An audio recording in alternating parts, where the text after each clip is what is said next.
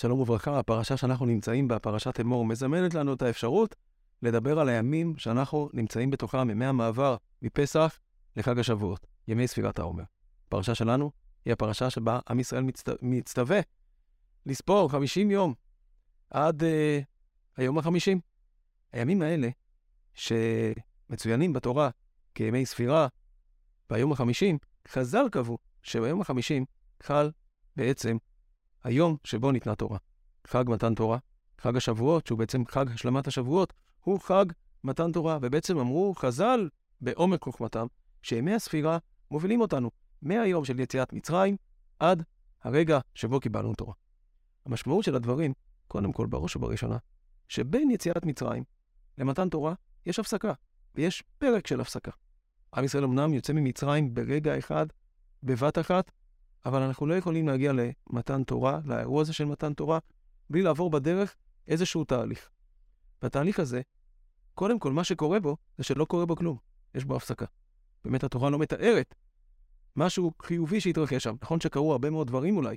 ברגע שעם ישראל עזב את מצרים, נסע מים סוף, יש שם כמה תחנות שאנחנו שומעים עליהן בספר שמות, אבל התורה עצמה לא מתארת איזשהו תהליך חיובי שמתרחש, אלא מה שאנחנו שומעים זה שיש 50 יום, וביום ה-50, חג השבועות, חג מתן תורה, שבו אנחנו כרגע עוסקים.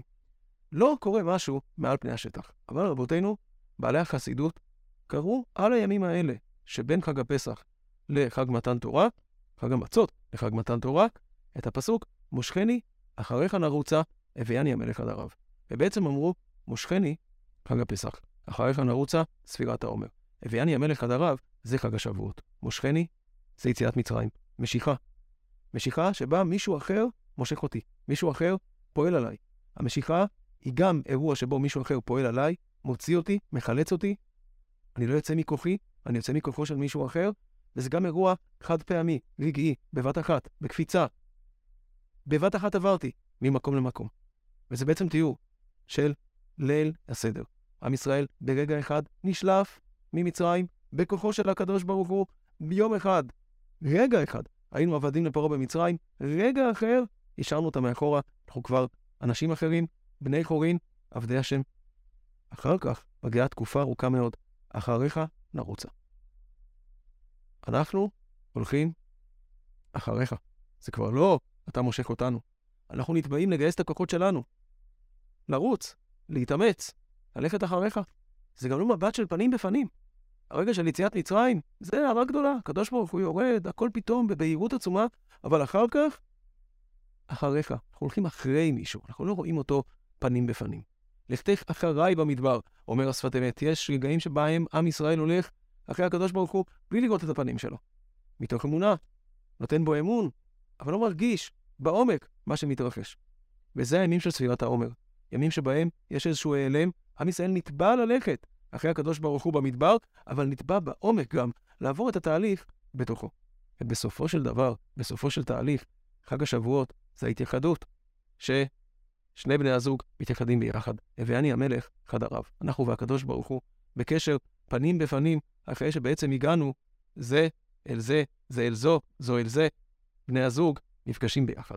המאור והשמש משתמש כאן בדימוי מתוך עולם הסוד, שבו מדובר על צמיחה הרוחנית של בן אדם, ומשווים את הצמיחה הרוחנית הזאת לשני שלבים בגדילה של בן אדם. בתורת הסוד מדובר על גדלות ראשון וגדלות שני. תהליך הצמיחה של בן אדם, יש בו שלבים שונים של גדילה, של התבגרות. אנחנו קצת עסקנו בזה בפרשת יתרו, והם נוסיף לזה עוד פנים בהתרחשות הזאת. גדלות ראשון זה הרגע שבו אדם יוצא מהעולם החשוך, המנותק, שבו הוא שקוע בהוויות העולם הזה, בהוויות שהקדוש ברוך הוא לא נוכח בהן.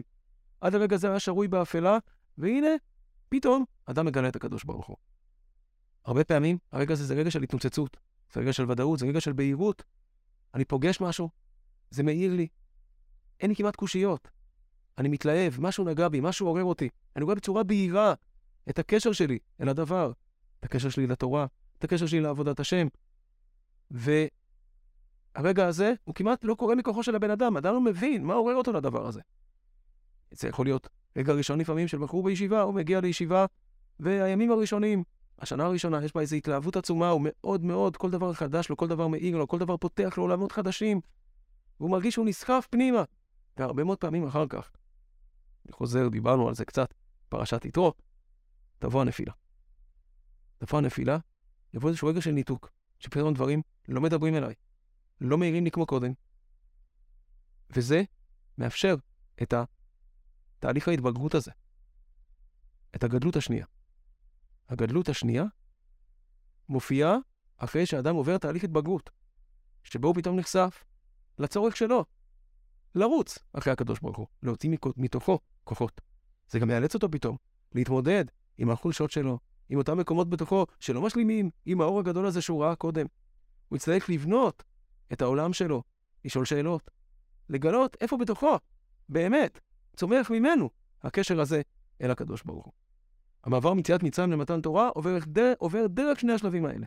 השלב הראשון, גדלות ראשון. עם ישראל יוצא מהאטימות, מהתינוקיות, של להיות פה בעולם ולחשוב שהעולם זה העולם של מצרים. עולם קטן שמתעסק רק בעולם הזה, להיות כבוש ומשועבד לדבר הזה, בלי להבין שיש בכלל בעולם אופק רוחני. זה עצמו כבר צמיחה, לפתוח את העיניים ולראות שיש משהו.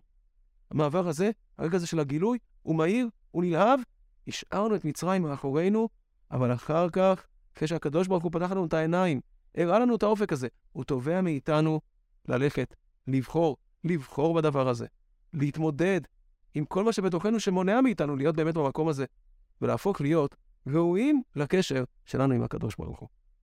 אז ימי ספירת העומר, הניתוק הזה שיש בתוכם, בונה אותנו כמבוגרים, כמתבגרים, כמתבגרים בעבודת השם.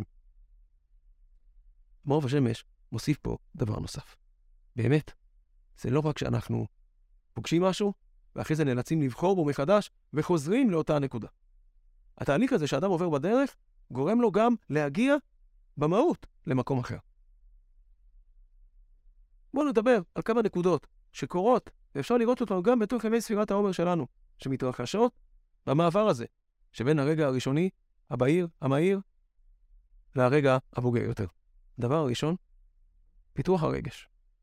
העולם הרגשי מתפתח. אנחנו רואים שעולם ספירת העומר, מה שקורה מתחת לפני השטח, הולך ומברר את המידות הנפשיות של הבן אדם. המידות קשורות לכל העולם הרגשי שלנו. והטבע של תהליך שאדם עובר, שהתהליך חושף אותנו לכל עולם הרגש שלנו. לתקוות, לפחדים, לחלומות, למצוקות שאנחנו מרגישים תוך כדי תהליך, ונדרשים להתמודד איתם בתוכנו. כל הדברים האלה הופכים להיות חלק, חלק מההתרחשות, אולי אפילו לב-ליבו של ההתרחשות. כי מה שקורה בדיוק בפער הזה, שבין רגע ראשוני לאיזה חלום לא ברור שמחכה לנו בצד השני, זה שהעולם הרגשי שלנו מתחיל להיות טעון ומלא וגדוש. חלק מלתת לאדם להביא לידי ביטוי את העולם שלו, זה לאפשר לו להנכיח את הרגש שלו. להנכיח את הרגשות. מה אני מרגיש כלפי הדבר הזה? מה אני מרגיש גם בצורה חיובית? איך אותם רגשות חיוביים של ציפייה וסקרנות והתרגשות והתכוננות ותנועה ואהבה צפים שם, ואיך גם חרדות וצורך להתגבר, כל מיני רגשות חזקים יותר, שמתמודדים עם הצדדים האפלים, גם עם הפחד, גם עם, ה... גם עם הפחד שלי ממה שקורה לי, עם הצורך שלי לדכא כל מיני מקומות שאולי חוסמים אותי. זה מעורר את כל העולם הרגשי שלנו. ומתוך התעלומה הזאת, ברגע שהאור הזה כבה וניתן מקום לאדם להביא את העולם שלו, יוצא העולם הרגשי החוצה. בספירת העומר, אנחנו מגיעים למתן תורה רק אחרי שבנינו בצורה מדויקת את כל העולם הרגשי שלנו, את כל עולם המידות. נוסיף לזה עוד נקודה. במובן הזה, גם הדרך עצמה היא סוג של אור. הרבה פעמים אנחנו נוטים לתאר את המטרה כמטרה. הדרך היא אמצעי. אם אפשר היה לדלג עליו, היינו מדלגים. אפשר להגיד גם הדרך היא לא אמצעי. על ידי הדרך תגיע אל המטרה בסוף, בצורה יותר עמוקה, יותר שלמה, יותר בשלה. אבל לפי מה שאמרנו עכשיו, האור עצמו גנוז בדרך. עצם זה שאדם זוכה לפגוש פתאום כאלה כוחות בדרך, זה פרי מצד עצמו. ההשתוקקות והצמאון, והכוחות שאדם צריך לגייס כדי לאמץ את עצמו ולהתגבר, הם פירות מצד עצמם. הדרך עצמה היא סיפור. הדרך עצמה מולידה משהו שבלעדיה לא היה. אפשר לומר כמעט הפוך. העובדה שיש מטרה, בסוף, היא בשביל שתיווצר הדרך הזאת, שנבנית כתוצאה מזה שאדם הולך לאורה של איזושהי מטרה. המטרה היא האמצעי בשביל לעורר את התהליך שהוא באמת הפרי האמיתי. המאור השמש קורא לזה בצורה יפהפייה, פסוק בקהלת. וזרח השמש, ובא השמש, ואל מקומו זורח הוא שם. אומר המאור והשמש, זה תיאור כל תבנית ההתרחשות הרוחנית שתיארנו כרגע. וזרח השמש. יש רגע שבו השמש, האור האלוקי, מאיר על בן אדם. ואחר כך, ושקע השמש. אחרי שהשמש זורחת, אחרי שהאור האלוקי מאיר לך, האור האלוקי שוקע. אבל תדע לך, שאם אתה עסוק עכשיו בחיפוש איפה מקום השמש, זורח הוא שם, במקום שבו אתה מחפש, זורחת שמש. כשאדם, אחרי ששקע השמש, צועד אל מקומו, הוא פוגש את השמש בעצם הצעידה. הדרך עצמה היא אור. ודבר שלישי, יש גם שוני בתוצאה עצמה. מאור השמש מתאר את זה בעוד מקומות. הוא אומר שיש פער גדול, אני חושב שכולנו יכולים גם לפגוש את זה, בסופו של דבר, בעולם הרוחני שלנו. יש פער בין צורת העבודה של ילד קטן לצורת העבודה של אדם בוגר. אחד ההבדלים הוא בזה שאצל אדם צעיר יש הרבה מאוד רעש וצלצולים ועוצמה. ואדם בוגר עובד בצורה רגועה יותר, פנימית יותר. יציאת מצרים זה עוצמה. אותות ומופתים, הקדוש ברוך הוא מופיע בצורה מאוד מאוד עוצמתית, מוחצנת, לעיני כולם. אומר המאור בשמש, זה צורת העבודה שמדברת אל ילד צעיר. ובאמת, כשאדם אל ילד צעיר, הוא אל אדם שעושה את הצעדים הראשונים שלו בעבודת השם. כשאדם עושה את הצעדים הראשונים שלו בעבודת השם, הרבה מאוד פעמים מתלווה לזה גם התרחשות חיצונית מאוד חזקה. והיא נדרשת, כי אדם צריך להסביר לעצמו מי הוא. צריך לחזק את הזהות שלו, לקבוע לעצמו כללים. הוא רוצה להרגיש שהעולם שהוא נמצא בתוכו הוא משמעותי, אז הוא מחצין אותו. הוא גם רוצה לשרטט גבולות ולחייב את עצמו על ידי העולם החיצוני הזה, להיות נאמן למה שהוא קבע כלפי חוץ. יש כוח לעולם החיצוני הזה. אבל ככל שאדם הולך ומתבגר, עבודת השם שלו הופכת להיות משהו עמוק, פנימי, שלא נדרש לעולם החיצוני הזה. לא נדרש לרעש ולקולות ולהפגנתיות הזאת, ומשהו שקורה, קורה בצורה עמוקה בינו לבין הקדוש ברוך הוא. יציאת מצרים, החג הבא אחריה, מתן תורה. יציאת מצרים, אנחנו זוכרים את הניסים, את האותות ואת המופתים, את ההופעה האלוקית הגדולה והאדירה, אבל מה שהיא נותנת לנו בסוף, זה תורה. יומיומית, שבה אדם יושב מול הקדוש ברוך הוא ולומד בקשר פנימי ועמוק את הקשר שלו אל הקדוש ברוך הוא. ובאמת, באופן פשוט, לא קרה שם כלום. נכון, במתן תורה הראשון עוד היו גם קולות. אבל חז"ל אמרו לנו, אחרי זה מתן תורה שני, שלא היו בו קולות. וחז"ל אומרים, שלוחות שניים נקראים טוב. וחז"ל אומרים, שלוחות שניים, אין לך יפה מן הצניעות. היה איזשהו חיסרון. דווקא העובדה שהכל היה כל כך מוחצן, אפילו בלוחות הראשונים, היה בזה איזשהו טעם נפגם. ובאמת, על התורה, בסוף כשהיא ניתנת, ניתנת בינינו לבין הקדוש ברוך הוא, לבטא את זה, שהקשר הזה שבין אדם לקדוש ברוך הוא, כשהוא באמת בוגר, לא צריך את כל הרעש והחיצוניות הזאת. נסיים בסיפור. מסופר על רב ארוך ממשיבוש, שנסע אל הבשט לפני שבועות. כשהוא נסע אל הבשט לפני שבועות, הוא לא עבר אצל אח שלו. אחרי שבועות, רב ארוך ממשיבוש נוסע שוב אל הבשט. הפעם הוא עובר אצל אח שלו. שאל אותו אחיו, למה אתה נוסע פעמיים? אומר לו, וברוך ממשיבוש, לפני שבועות נסעתי לבעל שם טוב כדי לקבל את התורה בקולות ובברקים.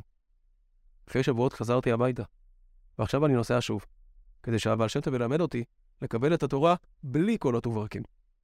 יש הרבה מה לדייק בסיפור הקצר הזה, אבל נדמה לי שהוא מדבר בדיוק על מה שאנחנו מדברים כרגע. יש פה שני שלבים. וברוך ממשיבוש מבקש לקבל את התורה בקולות וברקים. יש קבלת תורה כזאת. יש מפגש עם התורה של קולות וברקים, מרטיטים, עוצמתי. גדלות ראשון. זה לא יכול להישאר ככה. אחר כך, אחרי שהוא קיבל את התורה בקולות וברקים, הוא יוצא שוב למסע. במסע הזה, הוא מבקש מהבעל שם טוב לקבל את התורה בלי קולות וברקים. זה פסגה נוספת. אחרי הקבלת תורה הראשונה, בקולות וברקים, צריך לקבל את התורה בלי קולות וברקים. שהיא לא מרעישה, היא לא מכאיבה את המציאות, היא מתיישבת על הלב, והופכת להיות קשר בין האדם לבין הקדוש ברוך הוא. שני השלבים הכרחיים כנראה. רוצים לקבל את התורה גם בקולות וברקים, להבין את המשמעות שלה, את הדרסטיות שלה, את איך שהיא באה לטלטל ולהניע את המציאות שלנו. אבל אחר כך, אנחנו צריכים להבין שאותו דבר שמטלטל ומזיז את המציאות שלנו, מזיז אותה כדי לבנות אותה מבפנים. לבנות אותה מבפנים, לבנות אותה בצורה עמוקה, לא להישאר משהו שמטלטל ומפרק וחיצוני, אלא הופך להיות משהו ששתול בתוך החיים שלנו, צומח מתוכם. ובאמת, אם נשים לב, ברגע הראשון הוא לא ביקר את אחיו. כשהתורה הופכת להיות מוטמעת בחיים, חלק מאיתנו הוא גם מבקר את אחיו. יש פה משהו שהוא יותר גדול ויותר שלם. שנזכה באמת לעשות את כל המסע הזה, ממצרים למתן תורה, לעבור את כל השלבים, לא לדלג על אף שלב, את הגדלות הראשונה, עם כל מה שהיא דורשת ומעניקה לנו, ואחרי זה גם לעבור את השלבים של המסע בדרך, שהוא לא פשוט, ויש בו הרבה מאוד רגעים, כנראה, שמעוררים אותנו לחשוש ולעבוד ולהבין שיש לנו דרך ארוכה מאוד לעשות. ונזכה גם לרגעים של קבלת תורה וגדלות שני. והמסע הזה נמשך ונמשך לאורך כל החיים. שיהיה לנו ימים טובים, מלאים בהתרחשות, ונזכה להגיע דרכם למתן תורה. שבת שלום.